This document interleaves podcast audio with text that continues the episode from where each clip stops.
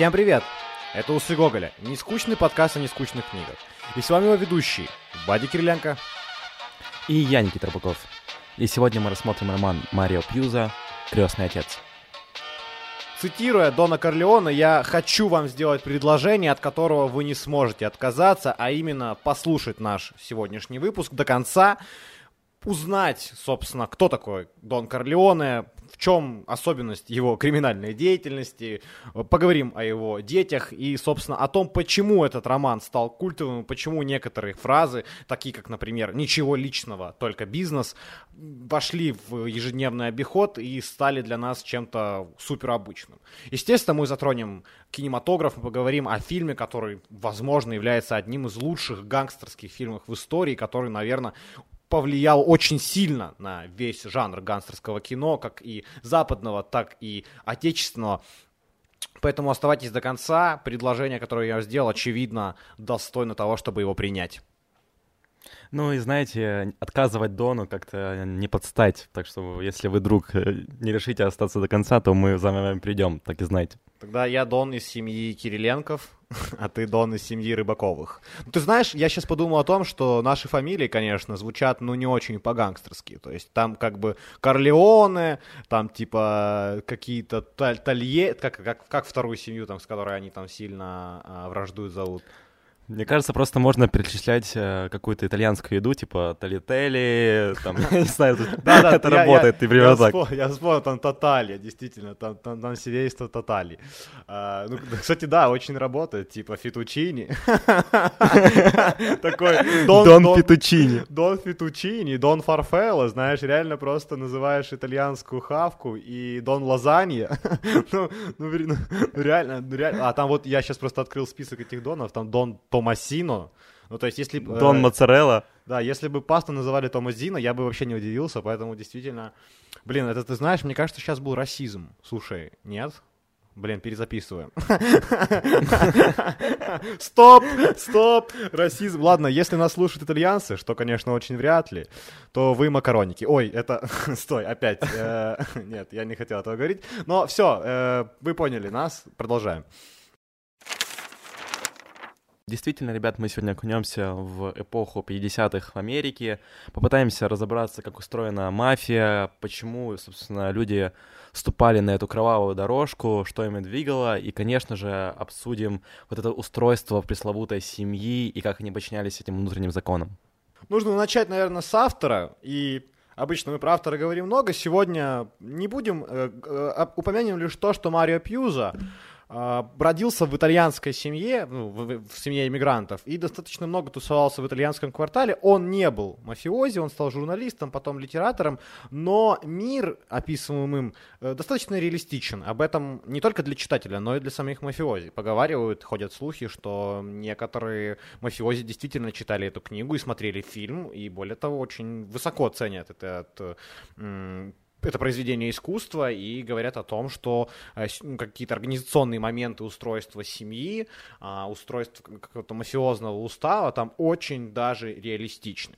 А, действительно, ходит даже байка, что какие-то мафиози в то время, когда Пьюза еще жил, э, с ним знакомились и не верили ему, что он никогда не, не приступал к черту закона, то, что он это все как бы выдумал. На самом деле он очень попал в точку с этим. И интересный факт из биографии Пьюза, мало того, что он создал «Крестного отца», он э, участвовал в таких фильмах, как «Супермен» и «Супермен 2», и, собственно, писал к ним сценарии. Поэтому Пьюза был не только охотником на гангстеров, но и вот э, по комиксам тоже угорал. Очень э, интересная, мне кажется, аналогия Михаила Круга, да, в нашем обществе. то есть э, я про то, что он известный шансоньер, его слушали очень многие преступные э, какие-то личности, например, мой отец, э, извините. А преступность у него в чем заключалась? То, что типа он твой отец? Ну, это э, то, что он родил такого неудачного э, комедианта. Но, но, но, очевидно, ну, то есть реально же, э, ну, то есть Круг пел очень такие, как бы, тюремные какие-то, я не знаю, я не очень сильно в контексте, в смысле, типа, я не знаю, там, какие песни в тюрьме поют, но какие-то воровские вот эти штуки слушали. Видимо, грустный чувак, в любом случае. Его слушали гангстеры, но мне нравится там девочка Пай, Жиган Лимон, я что-то могу послушать, но в целом, потому что мой отец это слушал, но в целом там как бы, он никогда не был мафиози, он всегда был музыкантом, но все как бы удивлялись, что он, знаешь, а, не в этом мире как бы существует, но он общался с некоторыми гангстерами, поэтому вот Марио Пьюза это такой литератор, а, который тоже связан как-то... Сори за это странное сравнение. Я предупреждал, что оно будет странным, и ты мне дал сам, как бы ты его продолжал. Ну, то есть ты не сказал мне остановись. Вот. Такое странное сравнение вышло. Я прошу прощения. Давайте к сюжету. Давайте к сюжету и поговорим о том, э, кто такой Дон Корлеоне. На самом деле, э, это вообще не Корлеоне. Корлеоне — это вымышленная фамилия, которая берет себе некий человек. На самом деле его звали Вита Андалини. И оказался в США он достаточно интересным способом. Он бежал из Сицилии, то есть он сам итальянец, он бежал, потому что у него отец был связан с мафией, он что-то там задолжал, его убили, и, собственно, сына этого отца тоже преследовали, ему пришлось бежать с Италии, он перебирается в США, попадает в огромную расцветающую страну и пытается как-то встать на ноги, пытается как-то заработать, и в какой-то момент он вот связывается с преступными э, какими-то синдикатами, он начинает в них расти, растет, растет, и до тех пор, пока он не становится главным из них, и, собственно, вот такой мальчик был Вита Андалини, и превращается он в такого грозного Дона Корлеоне, которого все уважают, и все, к которому приходят за советом и за помощью. Действие книги начинается с э, свадьбы одной из дочерей, собственно, Дона Корлеоне. А, и там мы знакомимся со всем семейством, и это, кстати, очень интересно происходит, потому что у нас есть а, персонаж, который абсолютно ничего не знает про а, устройство тюремного мира. Это Кей Адамс, а, девушка одного из а, сыновей Корлеоне. И она расспрашивает Майкла, того самого Майкла, который играет Аль Пачино, младший сын, который не задействован в делах мафии, но все же о ней хорошо знает. Она его расспрашивает. Является таким некоторым э, классным элементом э, который помогает нам попасть в повествование, понять какие-то огромное количество персонажей, потому что на самом деле по количеству персонажей можно, я не знаю, сравнивать с какой-нибудь условной игрой престолов, потому что там э, около четырех сюжетных линий, одна основная и там три, по-моему, побочные, и в этих линиях очень много участников, они там достаточно часто пересекаются, и поэтому вот э, эта свадьба, первая как бы сцена э, книги помогает нам с помощью расспросов Кей Адамс, Майкла Корлеона узнать больше о синдикате, узнать кто кого там убил, кто с кем встречается, кто кому муж, жена, и вот эти все семейные перипетии, и какие-то даже некоторые мафиозные правила, а, как это все устроено. Там очень много семей, как ты правильно выразился. Я вот такой маленький офтоп, я когда читал тоже возвращался, чтобы понять,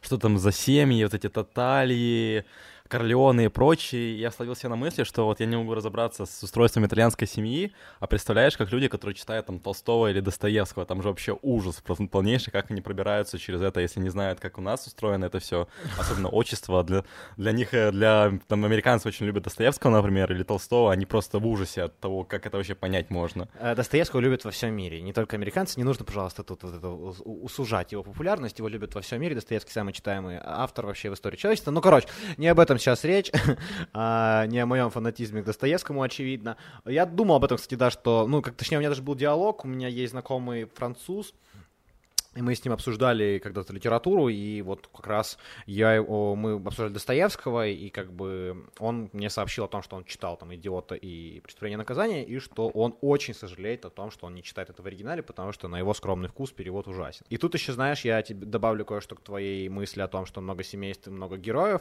что м- линии вот этого повествования, они там достаточно резко меняются иногда, знаешь, и ты там читаешь, грубо говоря, 150 страниц там основной сюжетной линии, потом 70 какой-то другой, а, книга достаточно большая, и ты уже немножко успеваешь забыть, что происходило. У меня так было с «Игрой престолов», потому что вот в книге это хуже сработано, сделано, чем в сериале, ты иногда забываешь, что там вообще было, и возвращаешься потом к этой сюжетной линии, которых там около 10, знаешь, и вообще забыл, что, как. У меня память просто отвратительная, знаешь, я не помню день рождения, когда у мамы родной, и поэтому иногда мне вот были проблемы даже здесь.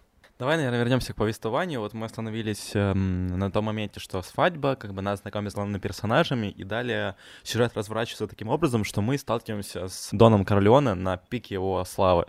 И постепенно его слава, его авторитет начинает рушиться. Другие кланы начинают как-то подтачивать нос. Получается, что в Америке в то время был э, сухой закон, и он э, построил свой бизнес больше на незаконном продаже алкоголя и на игорном бизнесе, но в Америку заходит новый продукт, наркотики, в том числе и кокаин, и они, получается, пытаются как-то это поделить между собой, и Корлеоне, такой мудрый человек, говорит, что это слишком, потому что, ну, алкоголь еще и девочки это ладно, но вот наркотиками я не хочу связывать свою семью, я как бы не хочу в этом участвовать. И из-за этого его авторитет очень сильно подрывается в преступном мире, его пытаются свергнуть и нападают на него, и с тех пор вот э, э, как бы авторитет Корлеона рушится, и его сыновья, а именно Сантина, Фредерика и Майкл, о которых мы говорили ранее, пытаются восполнить э, потери семьи, пытаются как-то вернуть э, семью Корлеона на прежнее величие. И только Майкл, самый младший сын, который вообще поначалу не хотел участвовать в бизнесе отца, берет дело в свои руки и выводит его на новую величину. И Майкл становится очень важным элементом в повествовании Марио Пьюза, потому что Майкл тот герой, который ломается, в смысле, который проходит через некоторый путь и выходит совершенно другим. Потому что в начале истории мы видим Майкла человеком, который не пошел по стопам отца, который пошел а, в армию, воевал за Америку, что удивило там всю его семью, потому что он итальянец, он мафиози, ну то есть из семейного, э, из, из, из мафиозного какого-то клана, и тут он идет воевать за Америку. Майкл идет получать образование, Майкл встречается с американкой, ну в общем он идет против системы, бунтует, и это очень классно, что Майкл такой вот в начале, а потом ему приходится все-таки постепенно а, после покушения на его отца э, принимать какие-то решения, помогать семье, и сначала он там делает какие-то бытовые простые задачи, там сидит на телефоне, там ездит по каким-то поручениям, а потом он начинает все больше и больше в эту игру вступать, и оказывается, что он жутко, жутко талантлив в этой всей истории, и наблюдать за Майклом ну, достаточно ну, интересно, видеть, как он становится все более холодным, как он становится беспристрастным, как он становится настоящим Доном, и как Дон Корлеоне с ним уже разговаривает о том, что Майкл управляет всем, и что Майкл очень холоден а, и принимает суперправильные решения. И вот этот э, переворот э, Майкла, это, наверное, одна из самых как бы таких клевых сюжетных линий. Ну и там таких мелких переворотов достаточно много, много предательств, много каких-то таких решений, которые, за которыми следить интересно. То есть книга насыщена событиями и не, не пошлая, от, не становится пошлой от этой насыщенности. Конечно, там есть там сексы, вот эти все, вот то, что вы любите или не любите, но вот она не становится из-за этого количества контента внутри, потому что я очень не люблю, когда вот, например, Шантарам, я ненавижу Шантарам, потому что там очень много событий, и ты такой, ну сколько может все происходить, дайте мне прочитать описание дерева на 100 страниц. Ну ты понял. И тут вот эти перебивки, они они как бы присутствуют, и тебе не так э, как бы тяжело читать такой скоп событий. Наверное, давай поговорим. Вот э, ты затронул тему Майкла и то, как он э, преобразился. И, наверное, самая главная, первая причина, почему Майкл, будучи бунтарем, он пытался построить себе нормальную жизнь, несмотря на корни его семьи, он пытался из этого вырваться, но после того, как его семья попала под удар, он вернулся и возглавил ее. И тут, наверное, нужно поговорить о причине того, почему он так поступил. И, наверное, для меня главная причина — это преданность семье, вот эти семейные законы. И вообще, когда мы говорим о романе «Крестный отец», это гангстерский роман только по обложке, но на самом деле это семейная драма, это семейный роман. В ней очень много семейных ценностей, несмотря на кровь и так далее. Но там вот преданность семье, о том, как ты должен защищать семью, то, что это самое ценное, что у тебя есть, несмотря на твоих друзей. Вот самая твоя кровь, это все, что у тебя есть, и ты должен защищать ее любой ценой. Об этом роман в первую очередь. И Майкл, будучи очень преданным этим традициям, э, входит в мафиозный мир, и, как ты сказал ранее, он уже становится холодным, расчетливым и так далее. Но вот потому что он очень был предан семье, он так поступил. Как ты думаешь? Да, фраза крестного отца, что если ты мужчина, ты должен проводить время с семьей. Э, если ты не проводишь время с семьей, то ты не настоящий мужчина. И очень много вот этих всех мыслей в диалогах. Например, еще я помню одна из самых последних сцен в фильме, и там достаточно последняя сцена, ну, одна из последних сцен в книге, это то, как э, перед своей смертью э, Вито Корлеоне Дон, отец разговаривает с Майклом, и он задает ему вопрос, счастлив ты со своими детьми. И он всегда вот какие, ну, знаешь, это все прослеживается, вот это внимание к э, семье, и когда э, консильери, советник э, Дона и сводный брат Майкла едет разговаривать с его женой, он говорит э, жене Майкла, которая немножко испугана его деятельностью, о том, что он может убить всех, кроме вот вас с детьми, что он никогда, то есть он там очень опасный и влиятельный преступник, но он никогда не сможет обидеть даже вас, а не то, чтобы там как-то причинить какой-то вред. И э, это семейные перипетии, они еще очень сильно накаляются тем, что постоянно все находятся под каким-то прицелом, знаешь, типа, и ты все время ждешь, что кого-то убьют, и только смерть вот этих близких, э, близких людей внутри твоей семьи, она может действительно тебя сломать. Ну, я говорю про мафиози. Меня-то ломает все, даже дуновение ветра, плохая погода. Я уже в депрессии. Но, э, то есть, Дон Корлеоне расстраивается действительно и там выходит из себя только вот когда умирает один из его э, детей, и он там прям плачет, и это очень красивые и нежные сцены.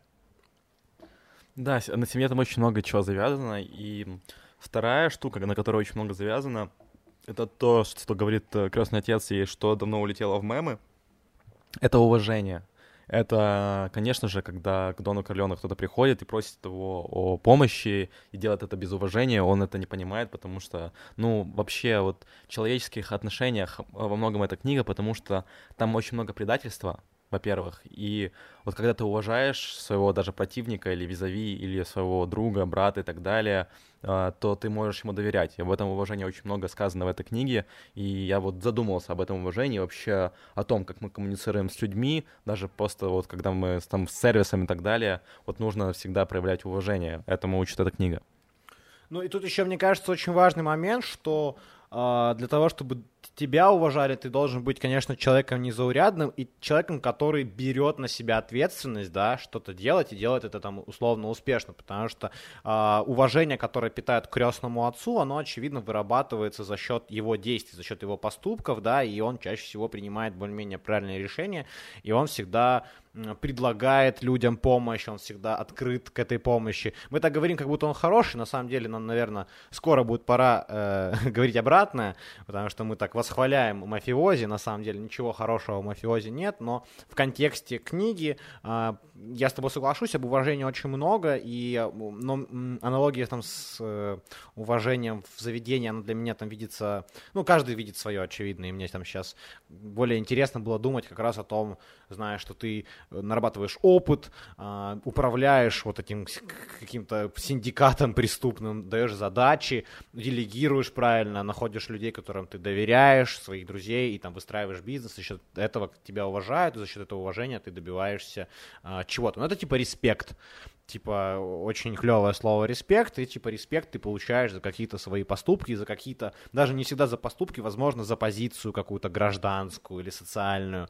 И, и это клево, то есть нужно, я считаю, что нужно вдохновляться Доном Корлеоне не в преступном плане, а вот в плане того, что нужно не бояться брать на себя ответственность, и что нужно искать э, вот этот респект людей. Может, это какая-то глупая мысль, знаешь, там нравится всем это плохо, но в моей реальности социальное одобрение вокруг уважения людей к твоему э, делу как раз говорит о том, что ты делаешь что-то правильно. Но не Вообще, нужно убивать, убивать людей, главное не убивать людей. Да, согласен. Убивать людей это, это уже, знаете, уже последнее дело. Можно перед этим кучу других вещей перепробовать. А, но в целом, да, я с тобой согласен, что вот это уважение очень важно, и в этом книге очень много чего описано в этом плане. И вот если мы уже затронули о том, что эта книга на самом деле как бы, ну, про гангстеров, но учит многому хорошему, а, вот как отчленить, на твой взгляд, вот это вот э, упоение властью, деньгами, развратом и так далее, и вот э, какими-то моральными ценностями, можно ли как-то прочитать это и вычленить что-то хорошее, или все-таки нужно обе стороны принимать и говорить о том, что и тот, и другой мир существует, просто вот э, тот мир, который негативный, его не стоит, о нем стоит знать, но не стоит как бы использовать. Ну, мы в любом случае должны, наверное, вычленять вот эти какие-то особенности поведения мафиози, да, и какие-то хорошие, условно, черты, а, и применять их в жизни, не знаю, возможно ли это, наверное, возможно, наверное, можно как-то вдохновля... вдохновляться, вдохновляться там отношением к семье, а, как бы решительности, холоднокровности. Понятно, что нужно это применять не в а, какую-то преступную деятельность, просто мне кажется, знаешь, у меня есть такая мысль, что показать эти качества в преступной деятельности это гораздо более интересно, знаешь, ну, не классно, наверное, показывать чувака, который там такой, я буду хладнокровным, я не знаю, э, архитектором, знаешь, он такой, все. Ну, я... э, да, Тут как раз очень клево, я согласен с тобой, что тут как бы дуализм в некоторой степени, потому что человек вроде бы как очень плохой, он убивает людей, делает это вообще по щелчку пальцев, но тем не менее вот он такой плохой, но любит семью, да, и вот как раз на вот этом противоречии, вот казалось бы вообще фактов, которые нельзя ставить э, рядом между собой, э, вот и очень интересно читается, и, конечно же, как мы говорили ранее, вот это вот путь, который проходит главный герой, на самом деле главный герой не Дон Горлеоне, а Майкл, его сын, как он проходит путь от бунтаря, который не любит мафию и становится главарем мафии, наблюдать, как, наблюдать, как изменяется его личность. Причем я хотел поговорить о том, что, на мой скромный вкус, а, Дон Корлеоне остался человеком, а вот Майкл к концу уже всей эпопеи потерял все человеческое. Как ты считаешь? Ну, он, типа, знаешь, я, я понял твою мысль, но он скорее, наверное, просто новый, новый тип мафиози. Типа, в смысле, нов, новое поколение гангстеров, знаешь, типа, что каждое поколение, условно, гангстеров, да и не только, оно там все круче, все аморальнее. Ну, то есть, типа, даже с музыкой, знаешь, сравнивать, что то новое поколение музыкантов, оно там отличается от предыдущего, неважно в какую сторону, но оно типа другое. И Дон Корлеоне уходит, и уходит вместе с ним эпоха, эпоха каких-то там традиций, условно, и, и обычаев. И приходит новый тип босса, который там не чурается связи с наркотиками, там, не чурается там убить вообще всех конкурентов, там, поголовно всех вырезать, чтобы э, как бы держать свою семью на плаву. Ну, семью это я не имею в виду жену и детей, это там, типа, весь семейный, о, весь этот преступный синдикат. А, очевидно, я, я с тобой согласен, что он теряет все человеческое, но это он делает в угоду бизнесу. И вот эта фраза «ничего личного, только бизнес» — это прям про Майкла Корлеоне, который к концу книги уже начинает действительно сходить немножко с ума от этой власти, но при этом он достаточно хладнокровен, и его поступки на самом деле ведут к какому-то успеху. Но что очень важно, мне кажется, нужно обозначить, что почти все вот эти криминальные саги, хорошие, успешные, на мой вкус, э, криминальные саги, они заканчиваются плохо. И, конечно, бывает иначе, но чаще всего э, как бы все бандиты умирают и так далее и тому подобное. И здесь, если честно, в принципе, не особо исключение будет из правил.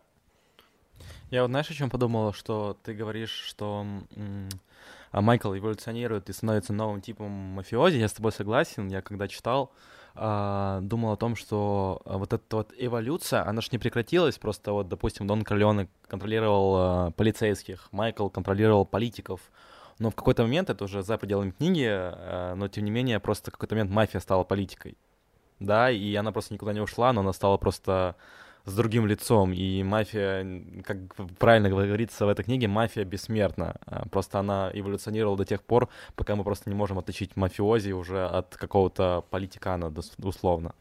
Ну да, Но да, так, я... Если говорить о птичках. Ну да, как бы, ну, эта мысль вообще страшная. И, конечно, то, что даже в нашей э, Верховной Раде 70% бандитов, ну, наверное, я не знаю, на вскидку, я не там, опять же, надеюсь, нас не слушает какой-то честный народный депутат, итальянец.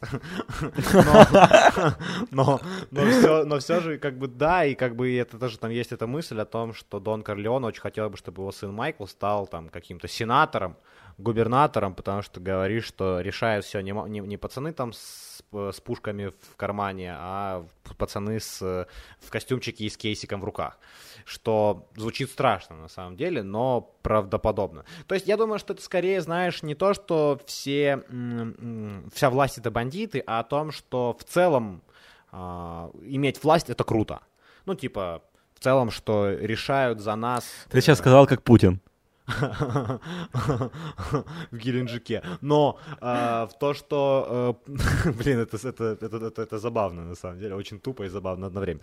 Но простите за упоминание таких личностей в нашем подкасте.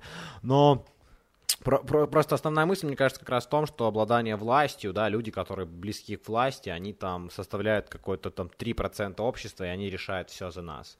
И Дон Корлеоне как вот один из таких представителей, и он хочет, чтобы все его дети были вот такими власть имущими людьми. У меня, например, таких каких-то, я не знаю, желаний абсолютно нет. Не знаю, почему власть для меня не является каким-то, не знаю, важным фактором успеха. Но это уже такое. Я хотел бы передвинуться дальше и обсудить с тобой еще один поинт, а, и это именно устройство вот этой мафии, и мне что очень понравилось, точнее даже не понравилось, а показалось э, достаточно забавным, что эта мафия, она устроена как какое-то анархическое общество, причем достаточно старых времен. Типа есть король, знаешь, какой-то средневековый а у него есть слуги, у него есть феодалы, у этих феодалов, ну вот эти как бы, есть какие-то как капитаны команд, грубо говоря, мафиозных. То есть этот синдикат большой делится на какие-то структуры и на, на какие-то банды отдельные, которые там убивают, стреляют, там, я не знаю, барыжат и так далее. У них есть свой капитан, лидер, он получает задачи там сверху, раздает их более мелким сослуживцам. Ну, то есть какая-то такая очень анархическая система управления всей этой херней. мне показалось, что это очень забавно, потому что как раз это показывает, то, что мафия это какая-то плохая штука, потому что там абсолютно нет никакого места демократии, знаешь, там праву выбора, э, либерализму, ну, каким-то светлым идеям, которые нам сейчас, в которые мы очень сильно верим и которые нам кажутся более-менее правильным устройством общества. Ну и, скорее всего, на, на, на данном этапе развития а, цивилизации они действительно являются наиболее работающими. Ты не заметил этот факт, не думал ли ты об этом? Я думал, ну вот я, когда ты говорил, я хотел тебе противоречить немножко, что у нас, в принципе, так общество поделено, что иерархия очень важна, потому что, ну, если без, без иерархии ничего бы не существовало, мы должны кому-то подчиняться и так по списку, чтобы это все существовало, но тем не менее, да, ну, я ты классный поинт, э, Мне кажется, ты классный поинт привел в том, что там не было, нет возможности это изменения, нет демократии, то есть там э, вечное правление, и как раз это то, что не нравится большинству существующих людей, людей, когда что-то неизменно, когда ты не можешь повлиять на ситуацию э, своим голосом, то, конечно же, это не должно так работать даже в мафии. Ну вот мне мысль твоя о том, что должна быть иерархия, очень не нравится, потому что должна быть горизонтальная структура управления, неважно чем, государственной, корпорацией. Понятно, что есть люди, которые более ответственные решения принимают, но в целом в идеальном мире, конечно, будущего, я сейчас не хочу какие-то социалистическую утопию рисовать, но, например, а, я верю в то, что государство это какая-то более-менее горизонтально управляемая структура, где президент там, он, э, ну, имеет власть, но он не сильно там, я не знаю, выше, богаче, чем какой-нибудь архитектор. Понимаешь, как, как, какую-то мою мысль, что это из одного класса люди, знаешь, типа примерно плюс-минус. Просто у них там разные responsibilities и ответственность, но там горизонтальная структура управления, она там, это какая-то мечта и идиллия, в которой, конечно, очень хочется прийти. А, да, я с тобой согласен, что действительно а, это имеет право на жизнь, и мы к этому двигаемся, по крайней мере, пытаемся двигаться, и, в принципе, у нас получается в некоторых моментах, поэтому то, что происходило в то время, ну, как и в политике в Америке, как и устройство мафиозных кланов, э, мало чем отличалось друг от друга, просто э, разная степень ответственности и разная степень у крови на руках. Но, тем не менее, вот мне кажется, что в политике в то время, как и в мафии, ничего не, ничего не, ну, ничем не отличалось. То есть был президент, были какие-то там условные у него там сенаторы и так далее, он управлял так же, как и мафиози, управлял своими там сослуживцами и давал всем задания. Вот мне понравилось, кстати, знаешь, еще там прикольно работает это делегирование, знаешь, как все друг другу делегируют какие-то штуки, показывая, как вот классно работает вот это, знаешь, принцип самоорганизованных команд на самом деле, когда, типа, там чувак дает задачи, они там все эти задачи выполняют, и видно, как они спускаются по, по иерархии вниз, за этим было смотреть достаточно забавно. Еще хотел бы затронуть такую тему, даже не тему, а просто констатировать факт влияния колоссального влияния на жанр. А, наверное, нужно упомянуть об экранизации, которая действительно фантастически хороша. И ее снимает один из, наверное, лучших режиссеров, я не знаю, как можно ли называть его лучшим-худшим, но это великий режиссер Коппола. И, собственно, он снимает трилогию, которая, мне кажется, очень сильно повлияет на дальнейший кинематограф, потому что фильмов про мафиози станет больше, а вообще вот эта итальяно-американская культура, вот эта иммиграция, она, знаешь, станет э, ну и мемной достаточно, и ее увидит весь мир, знаешь, и вот эту итальянскую кухню, и пиццу, она скорее, мне кажется, может быть даже с позиции, знаешь, Америки больше зайдет в нашу культуру, чем с позиции итальян... Италии, потому что, ну, ты много знаешь итальянских фильмов, вряд ли, а фильмов про итальянскую мафию, знаешь, можно перечислять сразу там какой-то славные парни, однажды в Америке, ирландец, лицо со шрамом, Донни Браско, ну, ты понял, то есть какой-то большой скоп а, культурных, э, причем достаточно культовых а, фильмов.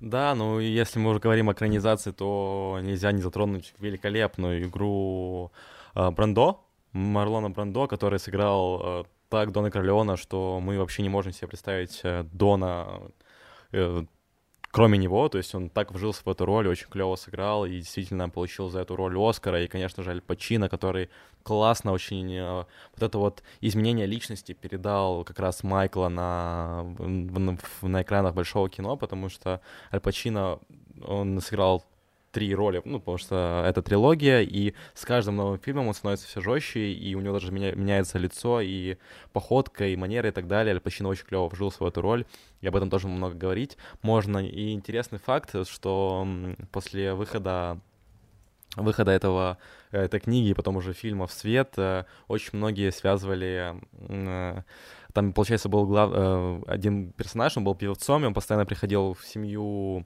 в семью Корлеоне, просил помощи, потому что он хотел, чтобы его продвинули там на разные роли, просил, чтобы он больше пел, снимался в кино и так далее. И это, это персонажа как будто бы списали с э, Франка Синатра, потому что Франк Синатра очень сильно обижался на Марио Пьюза, потому что казалось, что это как бы он. Хотя кто знает, как было на самом деле. Ну да, говорили, что Сенатор тоже связан с мафией, как-то частично. Ну, Миша Круг нас не покидает, понимаешь? То есть эти аналогии, они мож, могут быть э, бесконечны. Последний вопрос. Последний, но все же для меня очень болючий. И, и вот все время я пытался к нему пододвинуться, и мы уже его даже затрагивали. Это вот самая, это самая романтизация криминала. И мне кажется, что отечественное кино, я не знаю, как Американская, наверное, крестный отец меня в свое время не особо вставил, я его посмотрел достаточно поздно, но «Бригаду» или «Бумер» или там «Бой с тенью» я посмотрел достаточно рано, ну, как и все, и мне кажется, вот влияние вот этих криминальных фильмов, где бандиты выглядят классными, харизматичными, там, сексуальными, мускулинными, модными, а, там, смешными, ну, короче, клевыми чуваками – это типа не очень ок, и об этом постоянно ведутся дискуссии, особенно помнишь, недавно выходил Джокер, феноменальный просто э, фантастический фильм, и после него был огромный срач по поводу того, что там Джокер э, вызывает некоторые, знаешь, приятные чувства у людей. Сочувствие, да? Да, сочувствие, что как бы, может кого-то вдохновить на вот эти преступления, на это странное поведение. Ну и вот, вот э, мне кажется, что этот хайп и этот вопрос всегда поднимается, когда мы видим э, вот этого клевого крими- криминального персонажа. А, это не безосновательно на самом деле. Не знаю, как э, у меня нет статистики, но вот если верить рассказам э, наших отцов матерей после выхода там бригады или бумера прям очень много кто занимался рэкетом и так далее. Причем никого не останавливало, что все эти фильмы, там сериалы, книги заканчиваются плохо для главных героев, они обязательно умирают или лишаются там семьи и так далее, но тем не менее никого это не останавливало. Все очень вдохновляются вот, этим, вот этой властью, вот этим богатством, вот этим убийствами и так далее. И действительно очень многие вот свернули на тропу криминала благодаря кино или, или литературе, поэтому все эти разговоры про то, что вдохновляет и романтизация криминала не должна существовать, имеет право на жизнь, просто тут надо понимать, кому это можно показывать, кому нельзя. Есть люди, которые действительно психологическое какое-то отклонение могут они воспринять как э, призыв действия, просто, грубо говоря.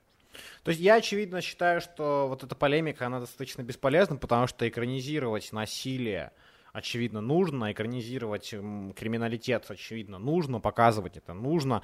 А, конечно, в идеале, конечно, конечно, в идеале как-то пытаться показать, что это негативно, не романтизировать в свою очередь, но мне кажется, если человек долбоеб, то он, знаешь, и, я не знаю, в «Короле льве» увидит призывы убить отца. Ну, типа, я не знаю, мне кажется... Ну, что... это если, если вспоминать... Э книгу Селлинджера, благодаря которой или из-за которой убили Джона Леннона, хотя там просто книга про мальчика, поэтому непонятно вообще, в какой книге можно найти подтекст и что там вообще рассмотреть для себя лично. Ну, да, это уже, мне кажется, больше про больных людей. Но я думаю, что на сегодня хватит. Мы уже так немножко с таймлайна, на самом деле, вы, вы, э, вырвались, но просто тема обсуждения очень интересная. На самом деле, еще хотелось бы там чуть-чуть об этом поговорить, но не будем вас уже утомлять. Э, надеюсь, что вам понравилось это обсуждение. Как всегда, призываю вас э, не убивать людей. Обычный наш призыв после окончания подкаста — не убивайте людей. Давайте без мафии, без убийства, там, максимум рэкеты, проститутки. Но э, спасибо, что послушали. Я хочу поставить высокую оценку этой книги. Я думаю, что 8 будет в порядке. Да, я тоже думаю, что восьмерочка такая твердая. И если у вас время есть, э, почитайте. Если нет времени, посмотрите обязательно великую экранизацию, потому что этот фильм вошел там чуть ли не в топ 30, топ-40 MDB, ну, это очень признанная классика мирового кино. Посмотрите, проникнитесь атмосферой Америки 50-х, э, мафиози и так далее. Рекомендую. Зазываю вас ставить лайки, там подписываться на нас во всех соцсетях, покупать наши носочки. Э, вы и так это делаете. Хотелось бы, конечно, всегда, как всегда, больше активности. Знаем, что вы можете лучше. Мы готовим в этом году для вас очень много нового. Э, надеюсь, что вам понравятся наши какие-то новые эксперименты. У нас э, будет, наверное, какой-то абсолютно другой новый сезон. Он скоро уже начнется, вот мы заканчиваем этот и начинаем следующий. Будет еще очень много разных штук, возможно, мы попробуем в видеоформате вернуться к вам. Ну, в общем, мы сейчас находимся на творческом подъеме, и я надеюсь, что встретимся с вами еще в каком-то образе, виде и так далее и тому подобное. Спасибо, что идете с нами. С вами были Усы Гоголя. Пока-пока. Пока-пока.